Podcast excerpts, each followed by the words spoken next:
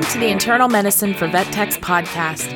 If you haven't joined us before, we're passionate about all things internal medicine and helping you become the best tech you can be. We'll be discussing interesting internal medicine diseases, how to work closely with pet parents, and how to become the go to tech in your practice. Now, let's start the show.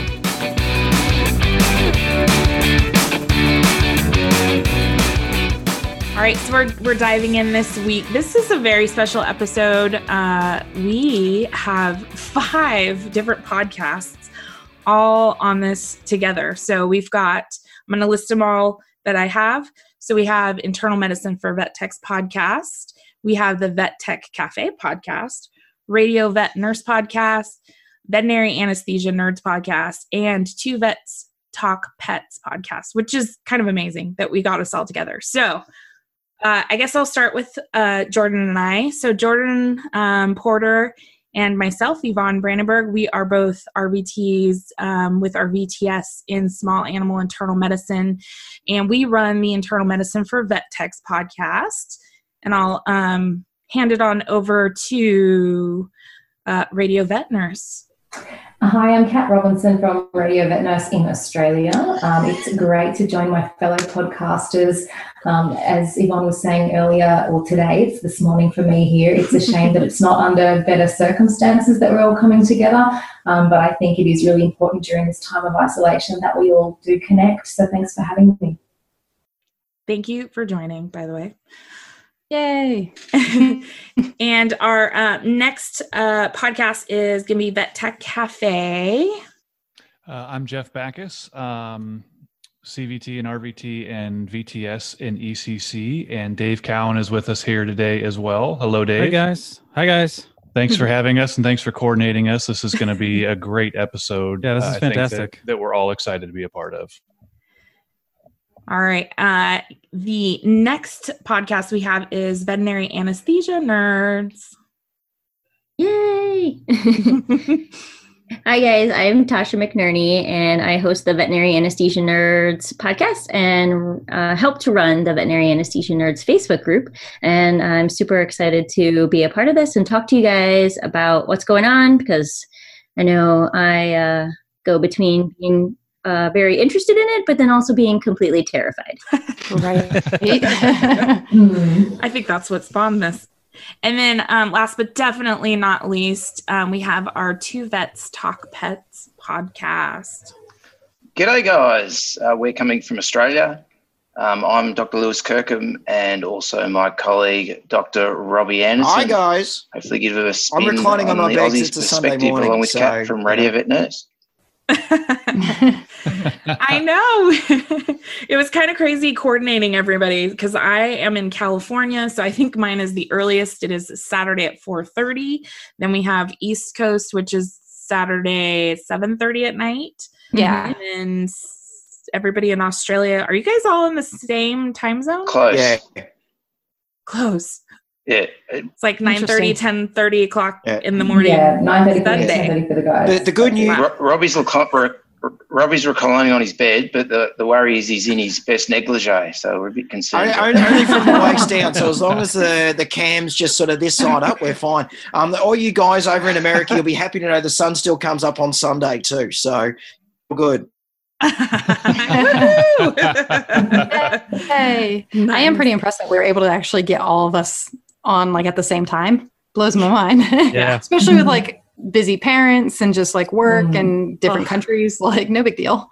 Mm. And you know, no big deal with everything that just kind of exploded the last two weeks. I know. I know. I heard a bunch of news today just about like my city and stuff like that that I was like, what? I was going to Mm. bail to a random island off the river. Yeah. So, So I guess uh, the reason we decided to create kind of this this mega episode with all of us here is because the the subject that we're talking about we're we're going to be talking about COVID-19 and kind of viruses in general and pandemics and how it affects veterinary clinics. And I think the biggest biggest kind of takeaway that we've kind of caught from this talking so far is um it's global right? So we're in the United States, which is a large country, and then we've got Australia, also a large country. Um, and it's I I think it's safe to say it's hitting us all. Um, I don't know how. I think that's I don't know of the really- pandemic-y you guys are in your areas. pandemic, pandemic, you know, potato, potato, know, it's all. Um, the funny thing that I was thinking about the other day is it's weird that it's the same virus that's infecting Tom Hanks as people in Italy, people from China. You know, like it's just this one thing that suddenly uh, everyone on the planet has this risk of trying to contract. You know, it's sort of sort of funny from that perspective. Yeah. I think it's amazing how quickly it's spread everywhere. Right? I think Right. I think that's that's the amazing thing. And and I think that's part of the reason why we are pulling together is because it it is affecting us all, which is insane. So I think uh, we kind of wanted to break down this episode. Um, if you guys haven't listened to the um, Veterinary Uncharted podcast, uh, uh, Dr. Andy Roark did an episode, which was fantastic. I know we kind of talked about it this last week um, in our little chat group, and um, they really touched on a lot of good things. But we also thought we'd like to discuss some stuff. So we're going to start, I think, um, talking about the vector. So um, COVID 19. Um, does anybody want to take a take a stab at this. I mean, we've got some doctors and we got some techs uh, or nurses, depending on where you're at. Sorry, Kat. Um, that we can we can talk about. You know, I think the biggest thing is what what clients and pet owners are talking about is Mhm. you know how much is it affecting our pets you know what does it mean what does zoonotic mean what does reverse zoonosis mean you know like all of that stuff so anybody want to Well, take a I'm, I'm happy to kick off a little for bit of that. I mean, we've been talking about a fair bit on our um, Two Vets Talk Pets quite a bit um, and following closely um, the links between the potential links between uh, humans um, and their pets.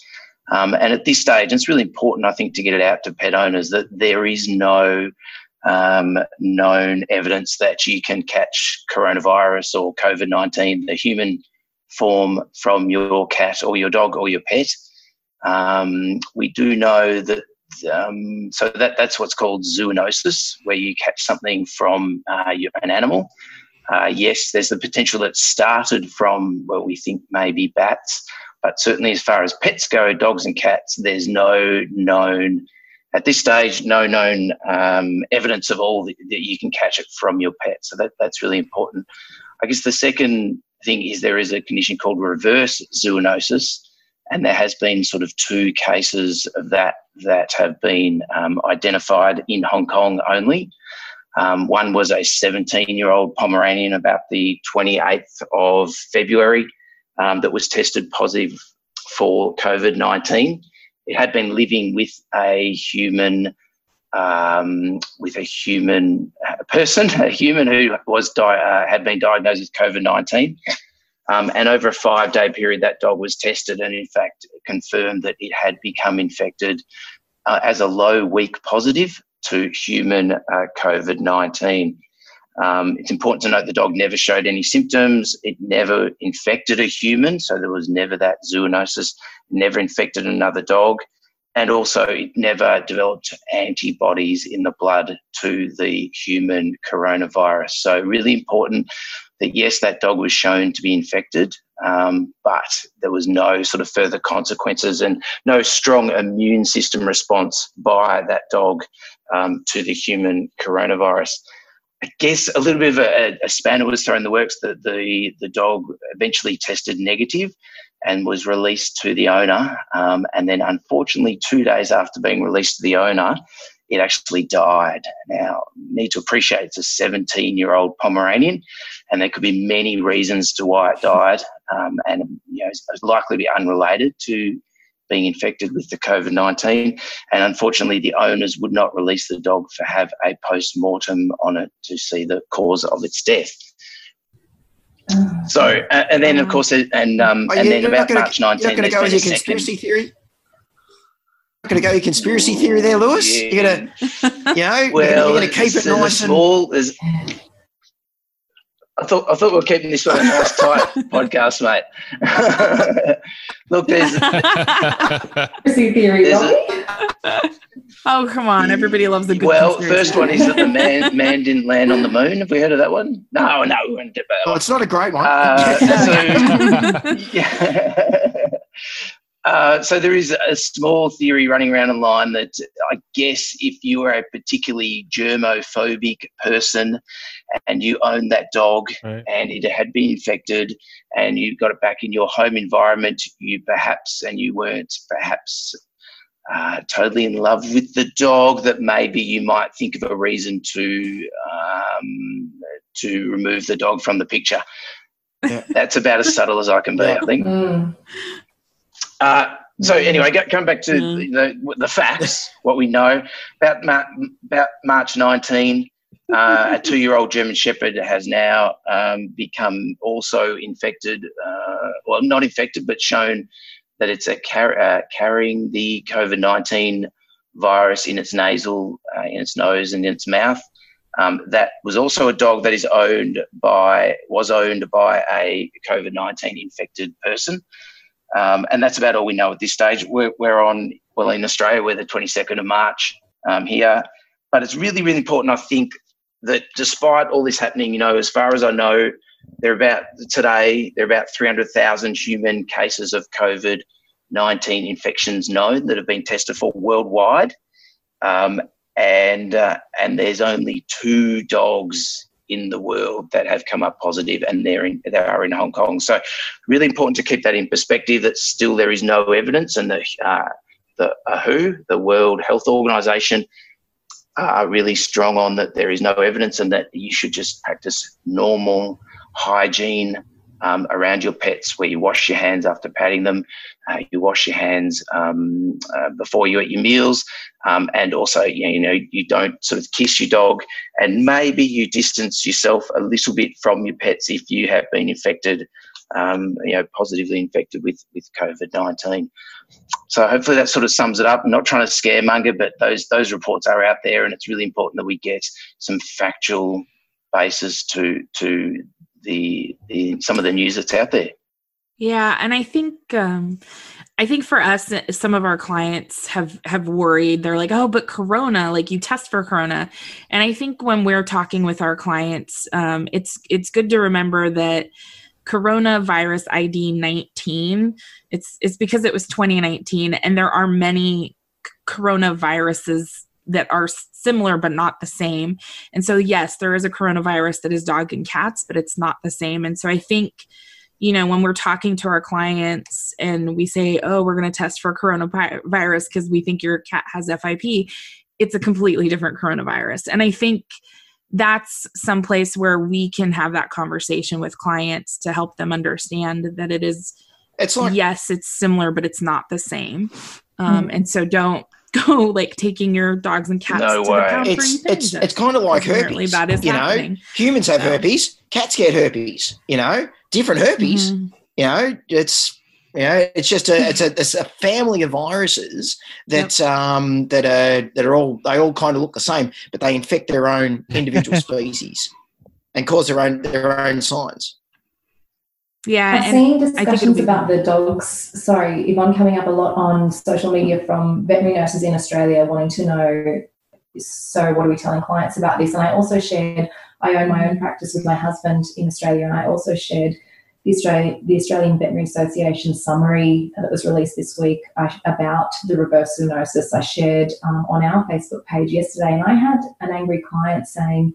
I really have a problem with this statement because it's leading owners to take their pets for euthanasia and that sort of thing. And I think this is a good point to mention something that will come up again and again throughout this episode, which is fake news and um, finding our way through social media. And I want to, as a business owner and as someone who has sat down and had meetings with marketing strategists, I want to explain how people use blogs to drive traffic to their website and why that helps them. yeah. Um, so for me, for my business, um, we have a blog, and it's because the Google algorithm, when a, when someone with a dog sits down and Google's vet in this area, the Google algorithm will will suggest a business that has an active website that has a lot of traffic going to it. Because that tells the Google algorithm this is a good business and this is probably the best one to recommend. So having a blog that has um, frequently updated information on your website and having lots of clicks on that blog pushes you up in the algorithm. So it's in your best interest. You want to get up the top of Google listings to drive traffic to your website. So there are people who are taking advantage of fear and curiosity surrounding COVID 19 um, who are writing, you know, out, outlandish stories or fake news stories that play on people's fears and insecurities. So everybody just needs to be so careful because we are in an age um, where there there is just so much information on social media, and you really, really have to look at the source um, and not get carried away. And you also have to be the person saying to your clients, just ignore all of that noise. This is the information you need to know. So I'm really glad um, we've had some clarification on the zoonosis and reverse zoonosis um, because there will be a lot of fearful people and a lot of people. Mm-hmm. I mean, I personally in Australia haven't heard uh, anything about people having pets euthanized around here, but I have seen some clickbait suggesting that. So, you know, we do have to, I think, um, remind people that just because it's formatted into a blog and it's online, it well, does not well, make it true. Yeah. I mean, obviously, we're all here now, and certainly in Australia, um, you know, we're not as overwhelmed, perhaps as much as you guys in, in the US are. What What are you guys finding uh, as far as mm. are people giving up their pets? Are people euthanizing their pets because of coronavirus mm. in, in, the US? I've certainly haven't seen in Australia. It sounds like Kat hasn't. I don't think Robbie has either. So, what are you guys finding? I mean, we're on. You're on the ground. You're at the ground level. What What are the facts? No, I haven't heard of that. I haven't seen that happening. That that's not something that mm-hmm. I, I, don't think that's something that's happening widespread. I, I think there's probably a few instances of people getting misinformation that are deciding that this is what they're going to do, but uh, on a grand scale, I don't think that's what's happening. Yeah, I, I think that's super important to realize because, like you said about the dog, the 17 year old Pomeranian who died, I saw that post on Facebook today that says dog who tested positive for coronavirus dies. And like there was no other information. Mind you i didn't click on it because i was like okay well whatever. Mm. but i'm certain that other like clients would have clicked on that and been like oh my mm. god. And then to realize that like it likely wasn't related and there that there's no way to find out now if it was related um it just gets people freaking. Right right. And, and to your point kat um yesterday on facebook i saw a post in the morning and it was it was just a post. It wasn't an article or anything but the the title simply was from an epidemiologist at stanford university. And then it was a just a you know like almost an op-ed type thing about you know uh, about this whole process. And it it kind of made the rounds. And then i saw it again last night in the exact same post instead of saying from an epidemiologist at Stanford University. It said from a pulmonologist at Harvard Medical School, and it was the exact same post. And there's there's no there's no author and there's no credentials.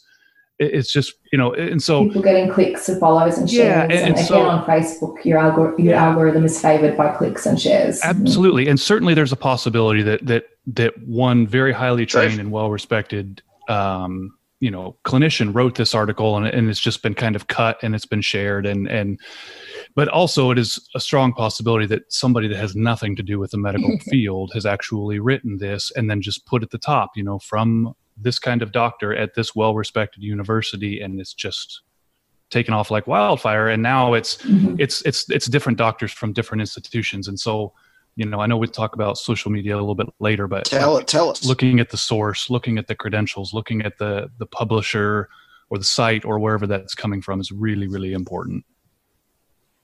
Good. Myth one debunked. Perfect.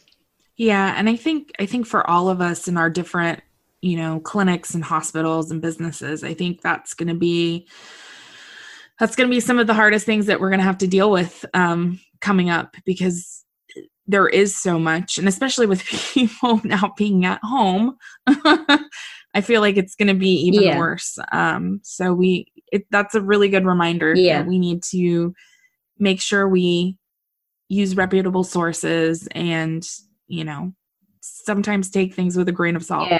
I feel like if people want like they can go to the cdc they can go to the who they if they really want to get into it I also wanted to just mention that the AVMA is putting out a lot of good content as well in response to this, and I'm sure in Australia, I, I don't know what you have in Australia, the the AVMA, I guess Australia Veterinary Medical Association, um, that they're they're putting out a lot of good information that I think is really helpful for hospitals to figure out exactly what we need to be doing.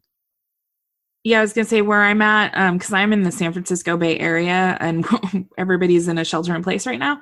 Um, I haven't seen that, but I do. I have um, mm-hmm. heard mm-hmm. that some of the local shelters, because they don't have as many um, uh, volunteers that can come through, they're really struggling. So they're asking for people to be able to foster.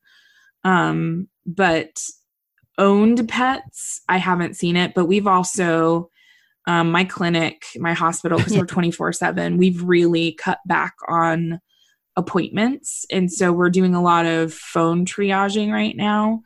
Um, and so that might help with that as well. But I know that there's many clinics that haven't closed yet um, their doors. And so I think you know we're we're a little bit more ground zero y than um, I know other clinics that that they don't even live somewhere where they're we're talking about closing. So I don't know.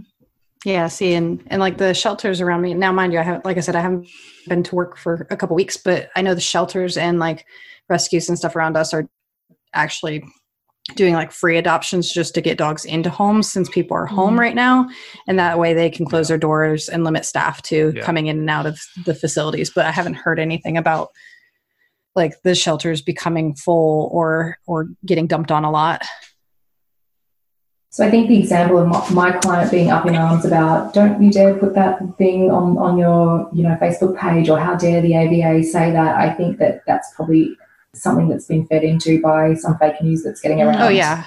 Um, mm-hmm. Getting clicks. So yeah, it's very good to question. Yeah, I've definitely seen posts like that, but I haven't experienced yeah. it. So, um, one of the things we just kind of discussed is because when we originally talked about this idea, I think it was a week and a half, two weeks ago, when nobody really knew as much about this disease.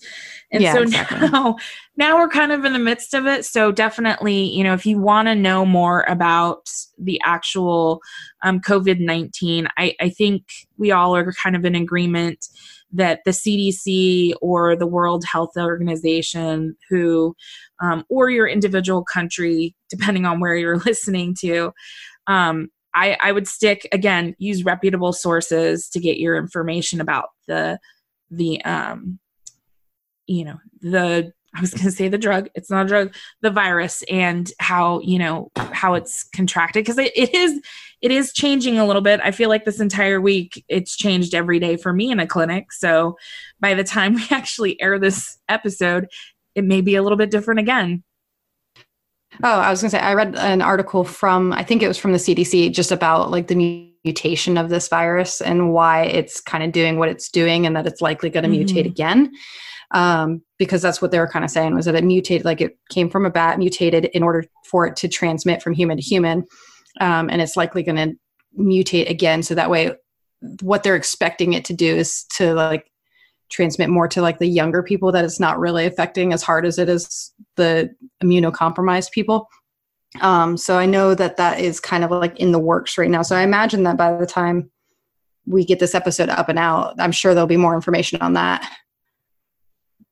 Do you guys maybe want to go through like each each uh, one of us just talk about our situation at our hospital at the moment like if you're in isolation or what you're doing? Because certainly certainly in Australia, you know, we're we're uh, a lot, you know, maybe I don't know how many weeks behind you guys. I, I, hope it's many weeks. I've got no idea though. We don't. No one knows. Yeah, it's a great, um, so it'd be yeah, great, like yeah, maybe if you just say like what area you're in in the states a little bit, particularly for for us Aussies, we don't, may not. I'm not very good on my states, so.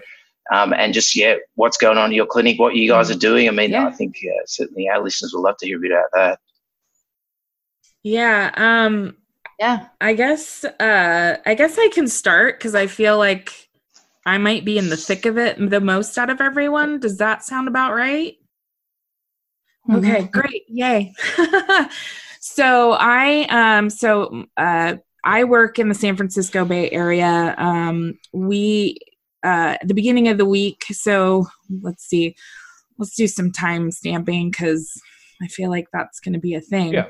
So it is March 21st while we're talking here in California. Um, last week i think we were we joked about it on the podcast we are like oh this wow. coronavirus thing um and then monday which was the 16th um all of a sudden on the cdc website um it talked about the three hot spots in the united states one which i believe was like uh somewhere in new york the other being seattle Mhm. washington and the other being santa clara county in california which is literally 30 minutes from my house. Um, so Monday, there was a massive scramble at my hospital to kind of figure out what the plan of action was going to be because we had no idea kind of where everything was headed. Wow. Um, we just knew that one of our hospitals was actually in Santa Clara County um, because we have four hospitals here in the Bay Area, plus some um, satellite or not satellite, but others that are related. Um, and so we knew that being in Santa Clara County, we had to figure out, you know, there are positive people around us, um, clients included, and and how do we protect our staff and um, other clients? Um, so I feel like it was an evolving thing all this week. Whereas where Monday we were like, oh, maybe we should lighten our schedules a little bit because we have back to back appointments. Maybe we should look at, you know, the rest of the month and put like a half an hour between appointments so we could clean rooms. Um, Tuesday it was, oh, well, now my doctor's kids are no longer in school because they're told they're not allowed to be in school. So now they have to cut back their schedule for um for I was gonna say pet sitting for babysitting and homeschooling. Um and so we had to cut back their schedule further. Um Wednesday we started asking employees, you know, the question of in the last 14 days, have you been in contact with a COVID positive person? Are you experiencing any symptoms of COVID? So, fever, coughing, um, and then uh, I believe there was also have you traveled outside of the Wow. area in 14 in the last 14 days? Um, and then Thursday, it was we started asking clients this question, and we put up a tent outside and we screened them before they were allowed into a room. And then Friday, no one was allowed into the building anymore. So it it escalated really quickly because the counties completely just like put a shelter in place as of Thursday. Um, so only um, essential people are basically allowed outside of their house and out and about. Um, and veterinary, veterinary medicine. Yeah, Yvonne, maybe can you can you tell us for those of us who are about to experience what a Yeah. shelter in place means, or maybe who haven't, what exactly is the shelter in so place? it- it's interesting um so the shelter in place was for all non-essential um people. So basically you're supposed to stay at home. Um, you're not supposed to go out and be social. Um, all social events over 10 people to 100 i don't actually know the number at the moment. I think it's over 10 people was canceled. So meetings were canceled. Um, Mm-hmm. there when when they kind of put the actual shelter in place and non-essentials businesses had to close. Um, there were a lot of businesses that kind of pushed back on that and tried to stay open. Um, and so the police actually were going to businesses and telling them they had to close because they're not considered essential. Um, i have to say this is the best commute i've ever had because living in the bay area commute is horrible. Um, so it's been interesting because I, I don't I don't think everybody understands what that means because we definitely have had clients calling saying, "Well, I'm off of work now. Why can't I come in?" And we're like, "That's that's not the point." Um, so we've had to have frank conversations with Mhm. clients about, um, you know, is it essential for your for your pet to come in right now? Which is difficult because it's internal Mhm. medicine and oncology and neurology and everything in my building. Oh, wow. Um, so we're like, you know, if if we can maintain with medications you're on, and it was just like a follow up, we're probably not going to do it now. Pets that, you know, we've got IMHA ITPs that we need to do CBCs on, Yeah. we were basically just treating them as nurse appointments or tech appointments and having the pet come in. We draw blood and then we're like, bye, see you later. Um, and getting payments over the phone. Um, Are the owners coming in or just the pet? uh, as of Friday, just the pet is um, allowed in the building. Um, so we're basically meeting them at the front door, doing a handoff, and they go back to their car and wait. And that was as of Friday. Yeah. See, it's see, it sounds like me. Um, like we're shortly behind you, but see, it's like it's a little different for me. So I live in South Carolina, but I work in Georgia, and Georgia's behind South Carolina. Like Georgia's not taking all the precautions yet that South Carolina is. So where I live, all the vet clinics in the area are doing the same thing drop offs only essential like emergencies only and limited staff if if these practices are still open. Um, schools are closed here. All the restaurants were closed two days ago. And then the law enforcement is also enforcing that. Um, they can only do like carry out meals. Our beaches were actually closed yesterday so those will be closed for two months. Nobody's allowed on the beaches. That's true. Yeah. um, and then same thing, no groups over 10 are allowed in one place at one time. But Georgia's, like I said, where I work is not, they're not doing that right now. I think they Yeah. just closed restaurants maybe yesterday. Um, my work, however, is closed, but my, my boss is fabulous. I talk highly of him all the time, and he's super concerned about all of us. And so he's closed, he's paying us to be closed. Um, and he's doing telemedicine like just via email talking with other veterinarians who are still open and trying to help manage patients who need help but without us physically being there however the building that i work in in my internal medicine practice like the rest of the building is still open they just have cleaning protocols kind of in place after each client leaves a room um, so it, it's a little it's it's weird to kind of see the flow of Yeah. chaos from one state to the next and just like kind of how everything goes but it sounds like we're Yeah. We, pretty close behind yvonne right. On the south carolina front and then georgia will probably And we've put protocols in, crazy in next place. week. My my, I guess it's not my part-time job. My my ER clinic, where um, we're doing we're doing the the same thing. When when clients arrive, we do a phone triage with them to figure out exactly what's going on, and then one of the nurses will go out, take the animal, and then actually do the treatments and you know the assessment and all that stuff. And all of that stuff is done over the phone. So no clients are allowed in the hospital.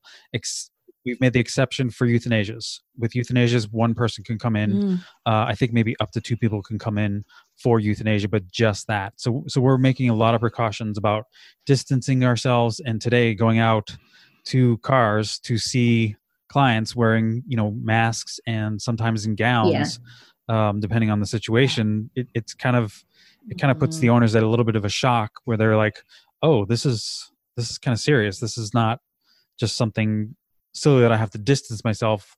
the, the veterinary staff is actually distancing themselves from from us as well um, and for the most part you know all the clients have been very understanding of this is what we're doing to prevent the spread um, and you know the, our referral f- services their their services are are kind of knocking down all the stuff that they're doing. Like you guys have been saying that they're not doing a whole lot of bringing patients in but doing a lot of telemedicine and and assessing things over the phone which i know we always say that you know we can't we can't diagnose things over the phone but at, at this stage of the game that- it's kind of where we have to be. Yeah, and we're ver- um, similar to probably you guys on the West Coast in Philadelphia. Um, my clinic, I will say that I'm actually really proud of my clinic. Um, I just got done working a shift today um, in ER, and I was filling in for sterilization, um, which I haven't done in a really long time. Um, I uh, got to know the difference between uh, Rochester uh, Carmalt and Rochester Peans today, which I had not done since like tech school. So.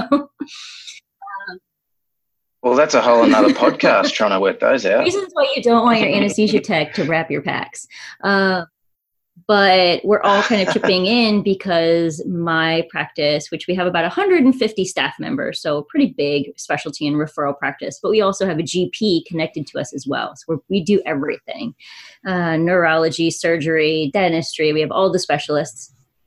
So, because I work mainly in anesthesia, um, you know, my job was safe, but I have to say that we laid off about half of our staff. Um, and that was a huge, huge blow. And I know a lot of people were upset about it, and there's a huge economic impact there. uh, a mental impact as well, which we're going to talk about later. Uh, but I really know that my oh, the practice owners wrestled with this for so long, and they just looked at what are essential, necessary visits that need to happen. Wow. And those are the departments we're going to keep on. And if it's something that can wait for 30 days, then we're getting we're doing temporary layoffs just to prevent the amount of people coming into the building. You know, I mean, if it's a spay or neuter, if it's a nail trim, if it's a boarding appointment, it can wait. And those clients don't have to leave their house. For everything that's urgent or critical, we are still seeing all those appointments through our ER services, our ICU is still open, etc we're doing urgent surgeries and our anesthesia team is available for that. But uh, same with us we're doing all curbside check-in we're doing telemedicine we're rescheduling all appointments. Of again things that have been deemed that can wait at least 30 days. Um, and so i do applaud my management team for making that really difficult decision to lay people off because i know that they did it in the best interest of minimizing the risk of exposure yeah, and it protects your staff too. So it's it's and that's what's important. Yeah. Yeah, I, I think Jordan, I can relate to that too. I live in Rhode Island, um, and that's where my wife, who is a veterinarian, uh, practices.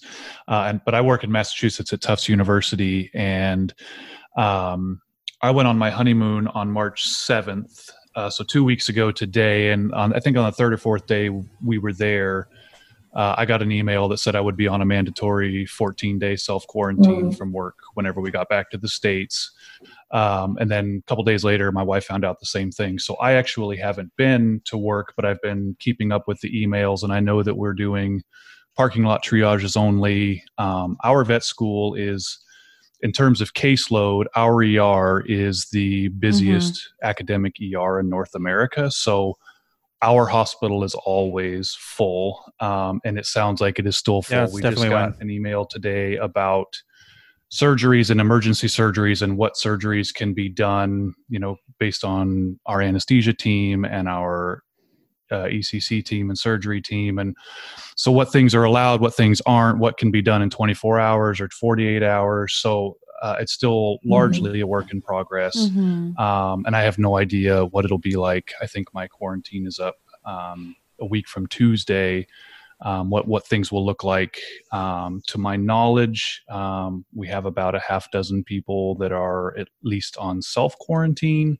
Um, nobody's tested positive that I'm aware of yet, and that would certainly change things. I would guess, but you know, I know that because we're associated with Tufts University. Um, my understanding is this coming week, Tufts Medical School is coming to get our ventilators um, to take to the medical school. Mm. But I don't know then right. what that looks like for us to to ventilate patients. I don't really have any information on that quite yet. But um, so it sounds like day to day, it's it's evolving quite rapidly. Mm-hmm yeah especially i feel like if if we have that relationship like the client patient relationship i mean i think there's a lot of you know discussing things like if you've seen them in the last couple of months and you know what's going on i mean i feel like it's it is it's something that we have to be prepared for is the telemedicine at the risk of um at the risk of making I, so, of, of things as they are at present i have to say I've, I've, enjoyed a couple of memes on social media about um, vets and vet nurses and techs kind of living the dream, yeah. having the, the pet just dropped off. oh my god, I'm loving yeah. it. Yeah, introverts unite. Yeah, it has to be a silver lining, I think. And yeah, for a lot of people, they're like, "What do you mean the pet's just going to get dropped off, mm. and then we get to examine it and call the owner?" Yeah, it's kind of good. I know we listened to all sorts of like really inappropriate work music yesterday. It was great. We're like, oh, there's cussing in this. There's no clients to come complain. Yeah.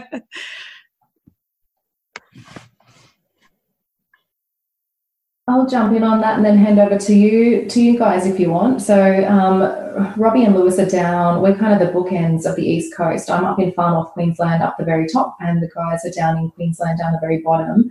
I'm in a pretty regional area, but when I listened to the Uncharted episode um, that Yvonne flagged with me a week ago, I wrote a response plan for our team. And at that point in time, it's all gone really quickly here too. Like Friday week ago, I was sort of out for dinner with my husband.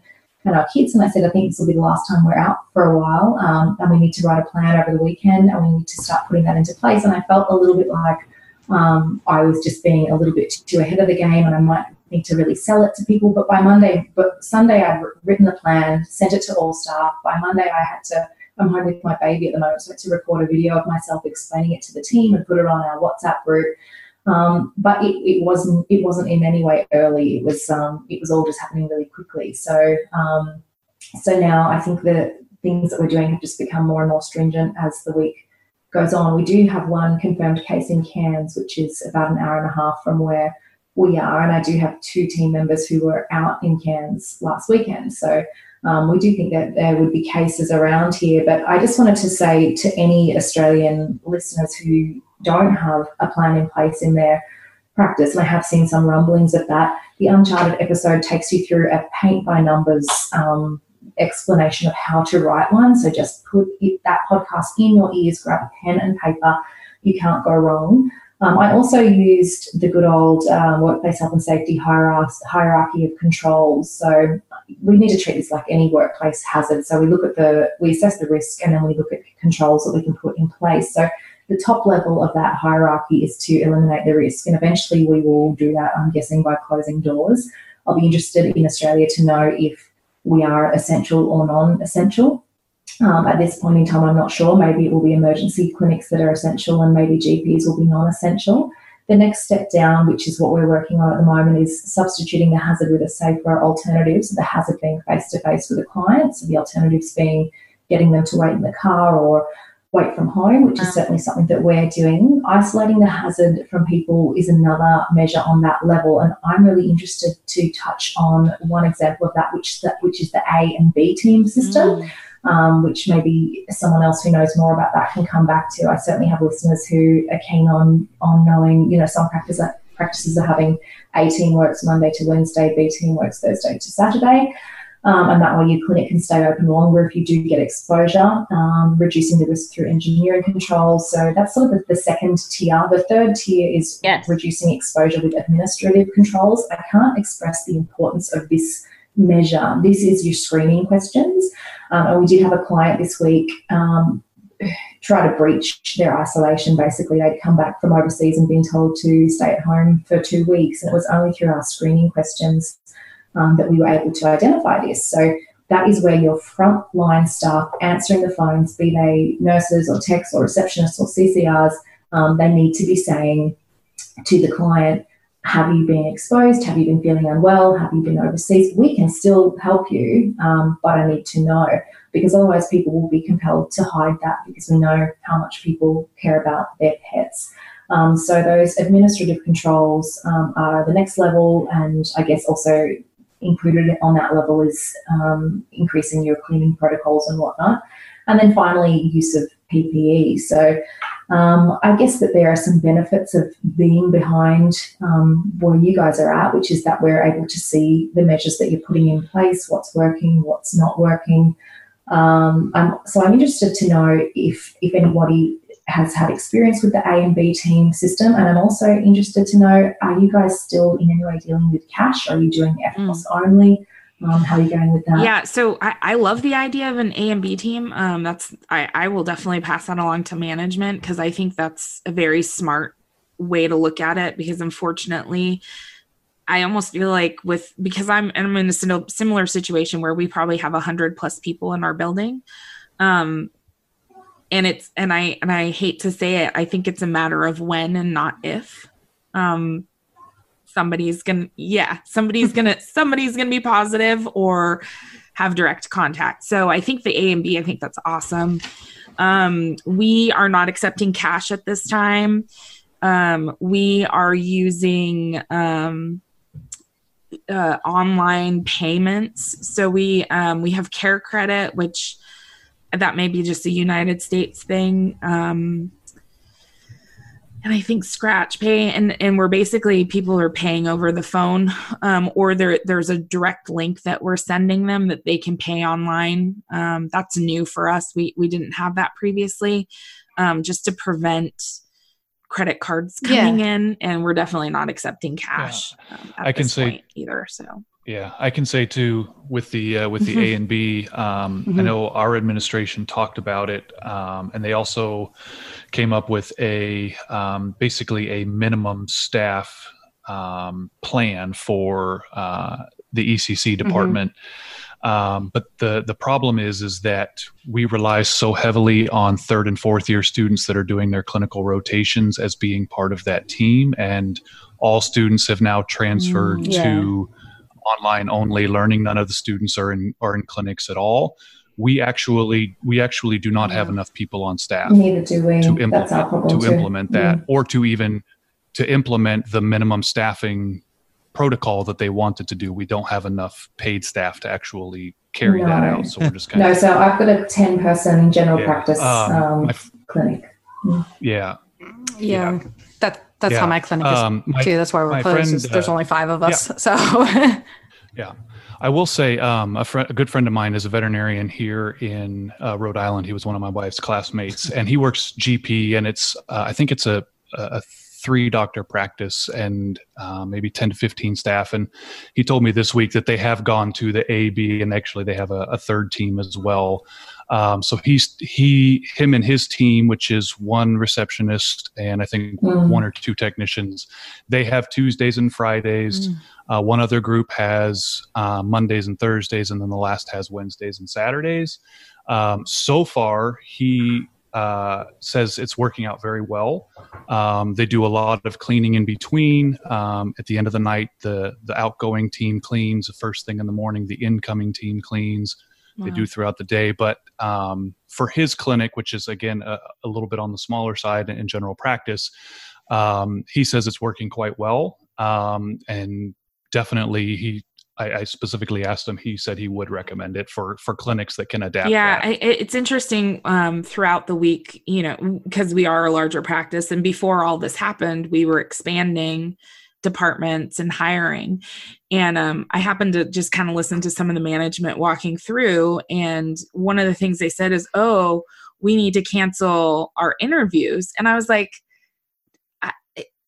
I- don't know. I, I said just food for thought. I mean, we're going to be having people going out. We already have people that are self quarantined because, for whatever personal reasons, whether or not, you know, they're at higher risk or they live with someone who's higher risk or they have kids.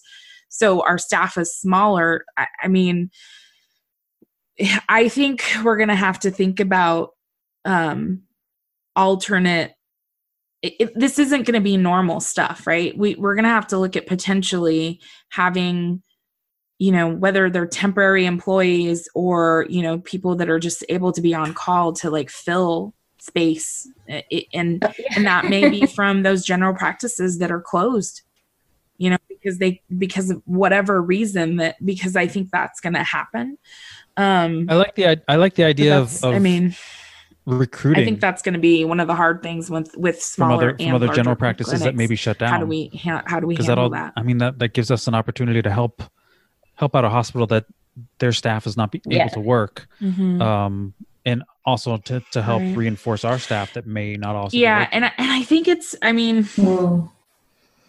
I, I hate to I hate to be the one to I don't know. I I think we need to also have a conversation about we keep talking about clients being the problem. Well, I work with people and I know people go places and this incubation is 5 to 10 days. I mean, it's it's I think we need to be just as clean cleaning up after having a conversation with a coworker as we do our clients. I think that's something that I've I've seen in my clinic that people are like, why, why do we have to do this? Well, be, because it's a people disease. It's like people have parvo and ringworm right now. Just just treat it like that, you know. Um, because you and my Mhm. thing, like we talk about it, because most of us are younger and, and fairly healthy, but I don't want to take it home to my parents or to my in-laws or to my grandparents or you know somebody who's immune compromised. And I think that is something that we need to keep in mind. Yes, clients aren't coming in, but you never know if there's somebody that you're working with that potentially was exposed and we we don't even have an idea like maybe it was when we were grocery shopping Yeah. seven days ago when it was still okay to go grocery Yeah, shopping and I mean that's my concern. I'm not Yeah. working now, and I haven't been to work for two weeks, so I am quarantined. However, my husband works in a grocery store, like, and the grocery stores are crazy right Mhm. now. Like, so if I get it, like, Yeah. it's likely going to be my husband bringing it home, and then our whole family gets it, and Mm. it's just I could be doing everything right, but unfortunately, like his work is a grocery store, and they Mm. don't. They're not closing down. Like they're not. And unfortunately, they're not really doing anything to protect them either. Just touching on that, um, Jordan, and maybe then we can hear from um, Lewis and Robbie too about what their practices are doing. But I think that's a good time to talk about measures to protect um, Mhm. your own family if you are still going out to work. Because I'm in the same boat as you. My husband will still be going into our Mhm. practice as, for as long as he can. I've actually set up a little hand washing station for him downstairs in our it's the pool room. I have to admit it is a pool room. Um, and you know, it's just and uh, it's also got like a bucket down there for him to take his work clothes off and then carry them up in the bucket, put them in the washing machine. We're washing at 60 degrees. Um, then he's going to get changed straight away before my kids can run up and, and hug him. So, um, does anybody else have some good systems in place for that barrier nursing? I guess.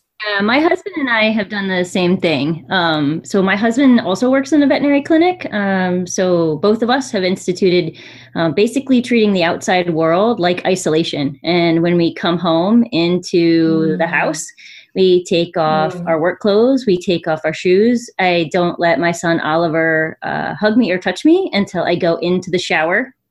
I clean as much as possible, and then I'm like ready to get with the Yeah. family and hang with the family. Yeah, unfortunately, it takes that like Mm. step out of like trying to unwind first. But yeah, I mean, like my husband does the same thing. He comes home, he undresses, like he changes, he changes his clothes, washes his hands.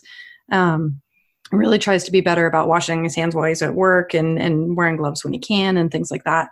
Um, but it's hard that one little misstep of like grabbing a box of cereal and like replacing it on the shelf or something like that that someone's touched and then accidentally rubbing your face like it's hard to catch every single little like Well, I think that it it, it speaks to kind of what a, what we were saying before that it really probably is not if we're going to get it, but when. And uh, you know, if we can, you know, my Yeah. husband and I at least, and even my son, we've been taking our vitamins, eating fresh fruits and vegetables as much as possible, like doing everything to boost our immune Yep. system, thinking that eventually we might get it, and we're just going Mhm. to hope that our immune system is good enough to fight it off and not end up in the hospital. Um, Yep, that's exactly what we're doing too. My husband was like, dude, I drank like a half gallon of orange juice today. He's like, he was telling me, he's like, it blows my mind because like all the toilet paper and Lysol wipes and all that stuff are gone, but like the orange juice shelf is like full. Like nobody's trying to booster their immune system, but like everybody's just worried about like their Mm. cereal and stuff like that. Pasta aisle's gone, but your orange juice is still there. Wow. Yeah, so, so we've got none of that over here, really. I mean, um, you know, so I don't know if that's coming. Certainly, we can't get masks now anymore just for dent- for dentals, but you know, maybe we shouldn't be doing dentals. I, I don't really know. It's so unknown. Yeah, our practice has stopped doing uh, dental cleanings. We will do a dentistry if it is like a trauma, you know, if like a jaw needs to be rewired or a tooth is broken, it's bleeding, it's preventing the animal from eating. But um, dental cleanings or kind of that kind of stuff we have canceled and put off. Yeah, and I think um do uh, Robbie, do you and Lewis want to talk about some of the stuff you guys are doing? Otherwise, we can jump into maybe how we can, as a community, take care of ourselves. yeah, I, yeah. I mean, I'll, I'll keep it brief because I don't think what we're so I, I'm a um a boss. Uh, there's a chance that my internet might drop out as well. So if it does, then Lewis just jump in and talk. Happens, I shut up and then Lewis starts talking. Um, clinic in Melbourne. Uh, we've been trying to do what we can to try and mitigate the risk because the reality is we don't know is something going to work until we see that it's not going to work.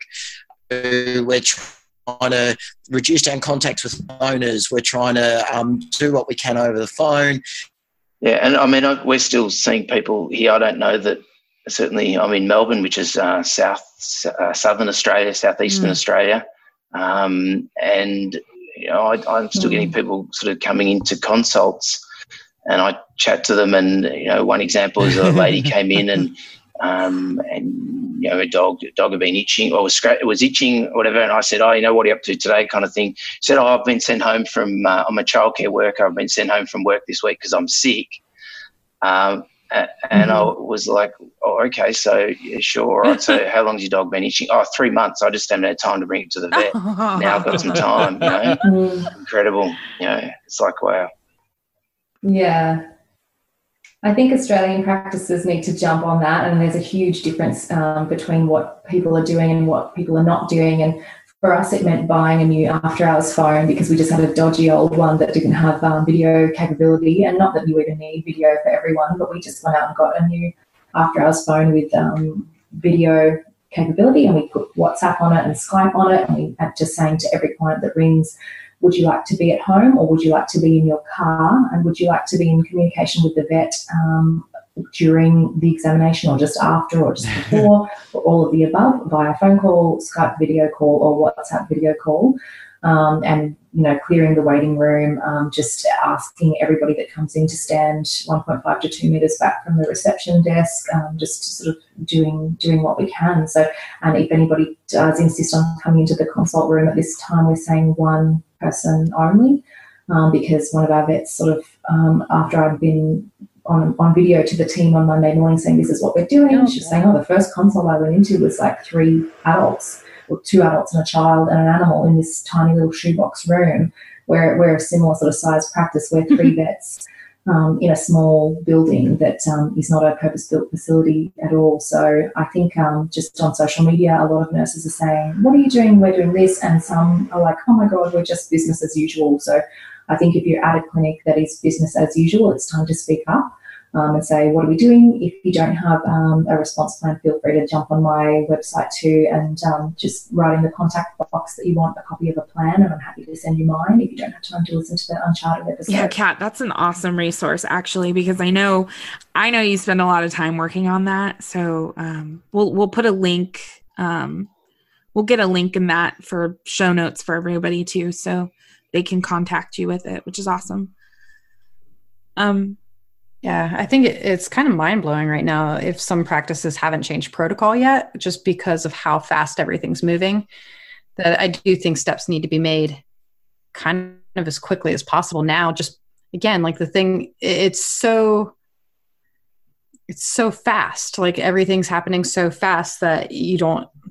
Yeah, it, it's kind of blowing my mind that if people aren't really taking this seriously, and I'll admit, at first, I don't think I was taking it seriously I just happened to be off work at the time. And now that I see it kind of from the outside and, and see what's going on, it's a little bit more real. And now, especially because there's more in my city, yeah. there's more yeah. positive cases in my city that I'm kind of like, oh, okay, this is this is the thing. This is real.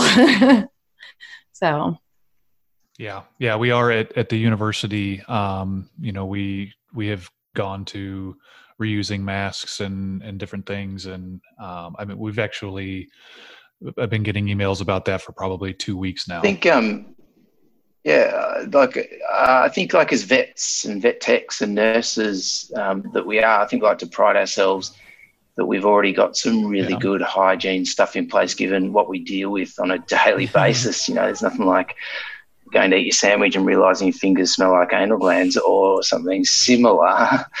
and so we're, we we are pretty uh, hopefully you know but obviously we're, we are ramping it up i yeah. guess a question without notice maybe for you guys over in the states have do you know of yeah. any vets or vet techs or vet nurses or anyone who has tested positive from you know hasn't been overseas you know hasn't has has potentially caught it from their home environment or you know, home when i say home i mean their work or or you know do, do you guys know of anyone that, that's uh, that's been a case of human to human transmission in in your environment yeah. over there? I think um, I think one thing that we can really help with too is this isn't going away. um, I think we're still in the very very beginning like i like i was just talking to my husband and i said you know i don't personally know anyone that's tested positive yet and i know a lot of people so um I'm sure it's going to happen at some point. Uh, and so I guess, you know, for us, because we are considered essential, you know, businesses, how are we going to make sure the stressful job that we already have um, doesn't burn us out, doesn't make our immune systems tank because we need mm-hmm. to keep that up. So um, I know we talked about vitamins and orange juice. so what are some other things yeah, you guys um definitely. what are some other things you guys could suggest for, you know, techs and vets out there both um make sure, you know, we're in this for the long term. Yeah. yeah. exactly. I mean, I know even not being at work right now where it potentially could be even more stressful. I've been stressed at home. Um, just due to trying to homeschool my kids who are now home and also trying to worry about my husband who's out in the grocery store who is very likely to come across it. Um, we've been trying to do a lot of things to mm-hmm. de-stress a little bit. So we go on bike rides outside, um, staying away from people, obviously, and then just trying to do kind of outdoor in our backyard, like exercising, just to keep us going, not being fat and lazy, chilling on the couch watching Netflix all day. Um, we do try to get outside, get in the fresh air. We are taking our vitamins every day. We're making smoothies every day, and we're still exercising. and that way, it de stresses me because I do enjoy exercising, but then it's also getting my children like out of fighting with each other as well as like out in some fresh air and and gives me time too while they're outside to clean down the house like well i also think that staying off of social media is a, a, a big yeah. important thing because you know the the time off what are we going to do? We're going to we're going to sit and scroll through facebook and scroll through twitter and scroll through all these things and just reading over this information that may not be right may be old. Um, and you know you go to work and what do we what do we talk about at work right now? We talk about coronavirus and then you go home and then you scroll through facebook and what are you reading? Coronavirus. Get away from it. Find find a different hobby. Find like you said find some way to exercise find some way to get outside be away from people but but get away from the the corona information just for i mean yeah. half a day or a day just to get away from it because that i mean we're, yeah. if we're talking about trying to reduce stress all these things i'm reading about it is just it's just super stressful and sometimes i just have to shut it off i think i think too in, in terms of of staffing a clinic if you if you work at a clinic that has in any way reduced your caseload and the number of people coming in, if you can figure out a way to make the schedule, whether it's an A and a B and or a C type thing, um, or first shift and second shift or whatever it may be, um, but so often it ends up being mm-hmm. an all hands on deck and we're all there all day, several days in a row, instead of actually when we maybe step back and look at it, we probably could be off for a day or two in between, you know, especially if you're able to do one of those you know, A group, B group, C group, or, or however you want to call them, um, and have a couple days off in between that you can do those things like Jordan was saying and actually get away from it for a day or two instead of, um, you know, like I, I know where I'm at now, I think, you know, people are just working days and days on end because that's the situation that we're in. Mm-hmm. Um, so if you if you are you know in that kind of a situation where you are in a clinic that you can do that, it, I definitely think it was it would be worth looking at.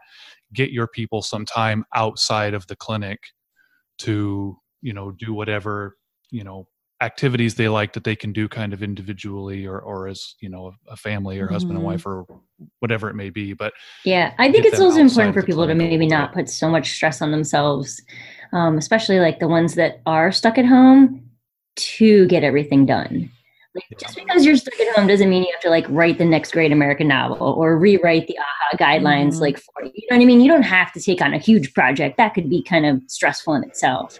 Um, but I know, like uh, when we touched on the Headspace app and the mindfulness stuff, um, I'm a big believer in that, and I have really started. Um, I'm a cheapskate, you guys. I'm an, uh, a veterinary technician, so I don't have a lot of paid stuff. All the free stuff is where I go happen to have a subscription to Spotify, uh, and Spotify has a ton of great guided meditations on there that you can download and listen to. Um, I listened to a bunch of them just recently, like you know, de-stressing and how to calm your mind and how to quell quell anxiety, etc.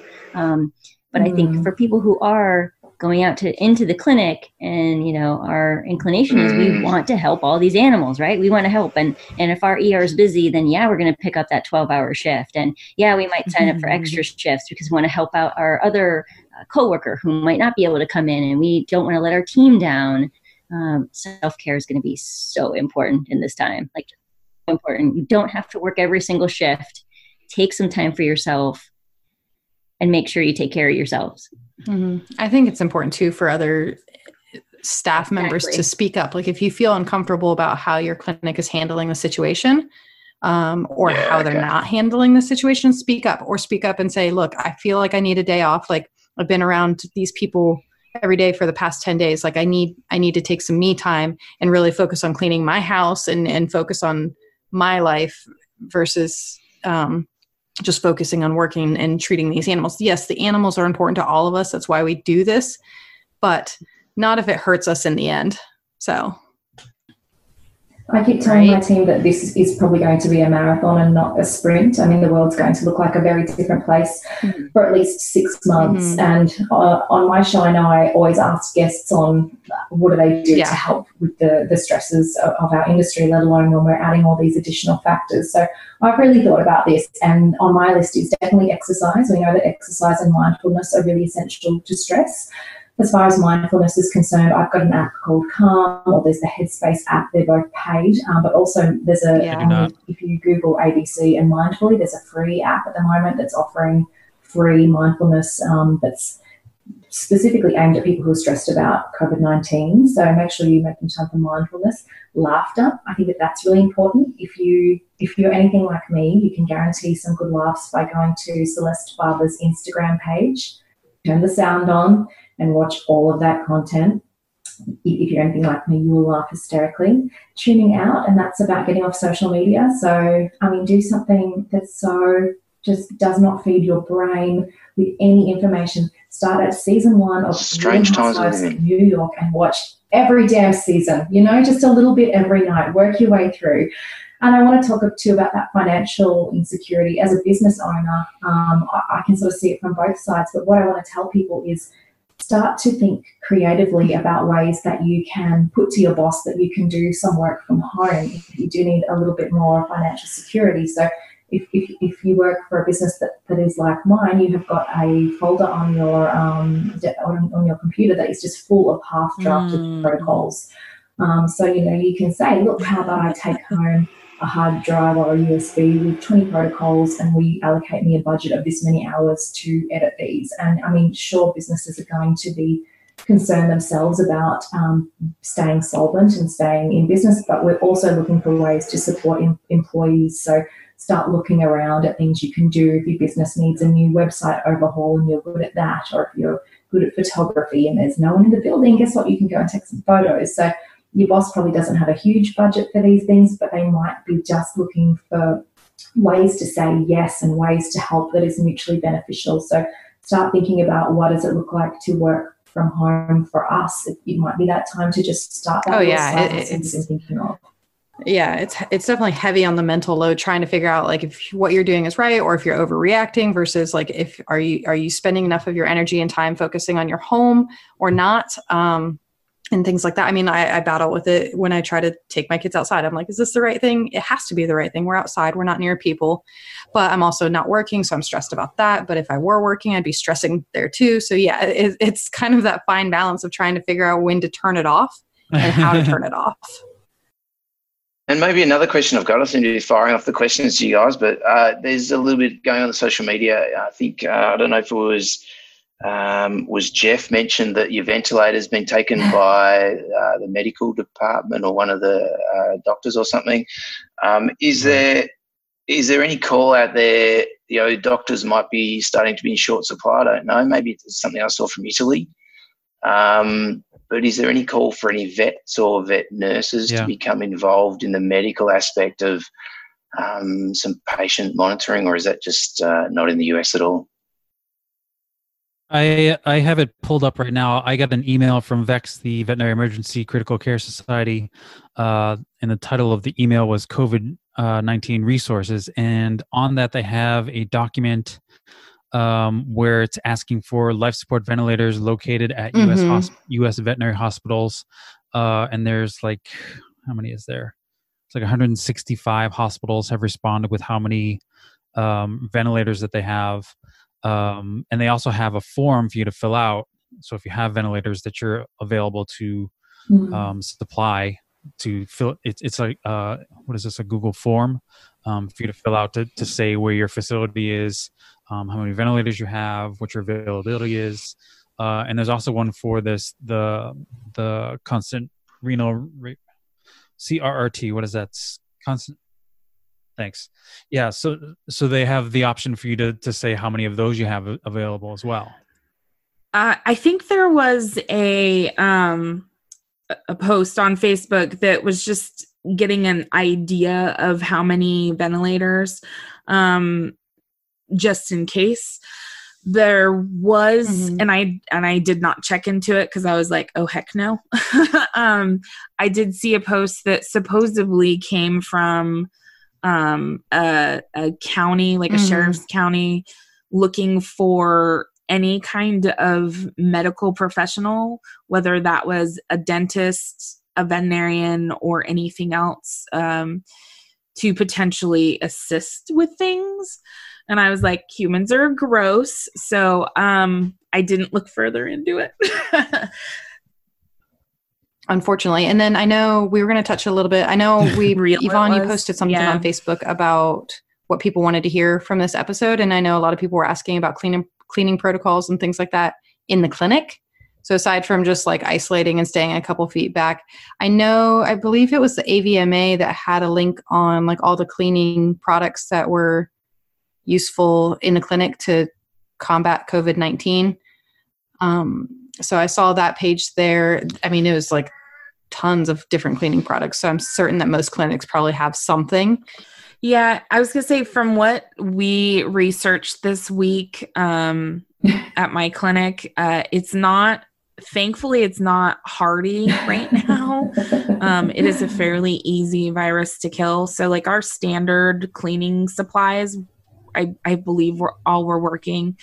Um, we have like the Lysol cl- or Clorox, you know, disinfecting wipes that we use on things that you know you have to be gentle with. Um, we Yeah. have Sniper in our clinic, which is a specific just spray, you know, disinfectant. Um. but um, I know for us, um, when we did have clients in the in the building, we Right. um, we would disinfect the room um, before clients came in. So that included door handles, light switches, um, the chairs, which is weird because the first couple of days I was doing it, it felt backwards because I'm used to getting the floor and everywhere a nose would touch. But um, I had to rethink that and be like, Mhm. where do people touch? Mhm. Um, and that included like the phones and keyboards I because again, it's not just the clients, but it's also me and my coworkers that are Wipe it touching things. Yeah. Um, so you know, we we had to kind of like rethink that, and it was all about contact time as well. Like, remember to look at whatever cleaning product you're using to look at the contact time that it recommends, because you don't want to just spray things and then just you know walk Mm. right in. Um, so we had we made um, little signs that um, we wrote on with the time that we you know finish disinfecting a room or wherever it was so that we knew what the contact time was.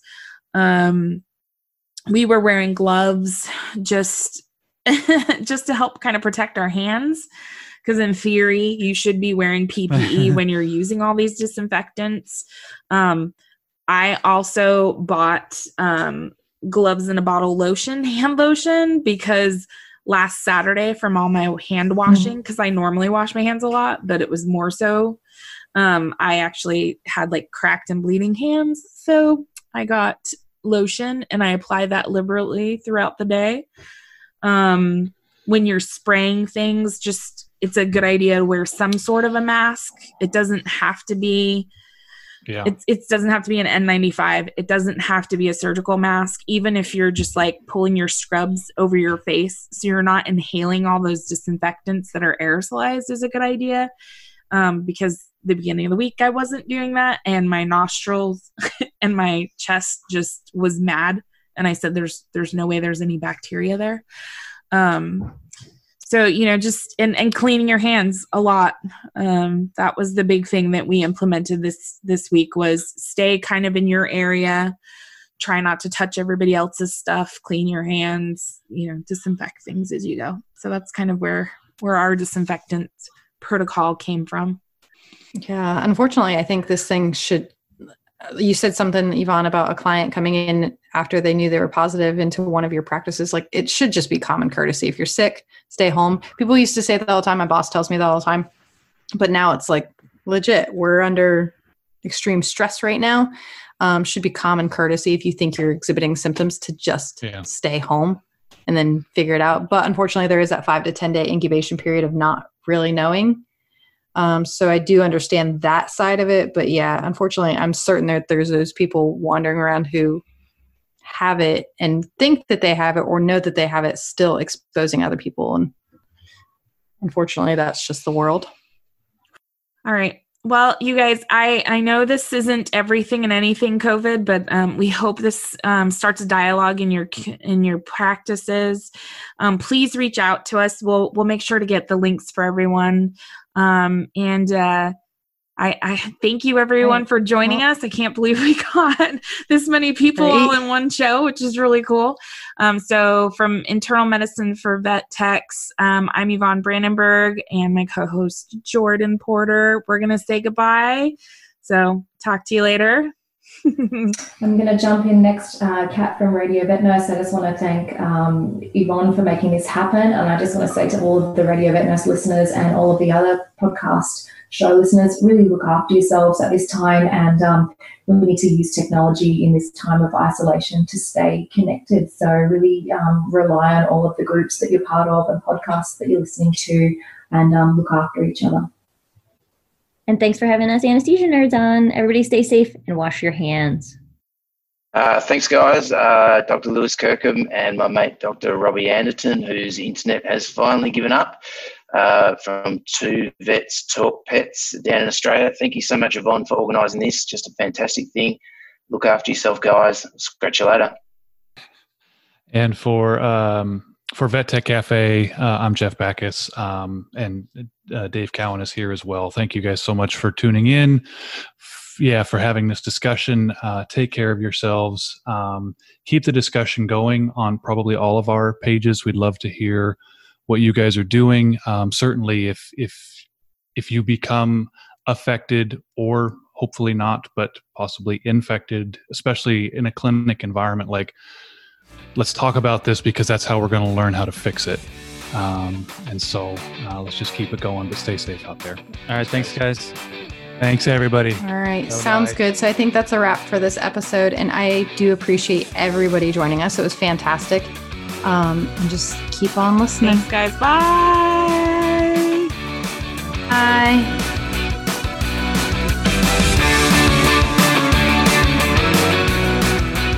Thank you for listening to today's episode of the Internal Medicine for Vet Techs podcast. If you like what you heard, we'd love for you to share with someone you think might enjoy the podcast. And make sure to subscribe so you never miss an episode. Want to give us a boost? Please leave a review on iTunes or your favorite podcatcher, and we'll be sure to say thank you. Find out everything about us at internalmedicineforvettechs.com. Talk to you next week. Bye.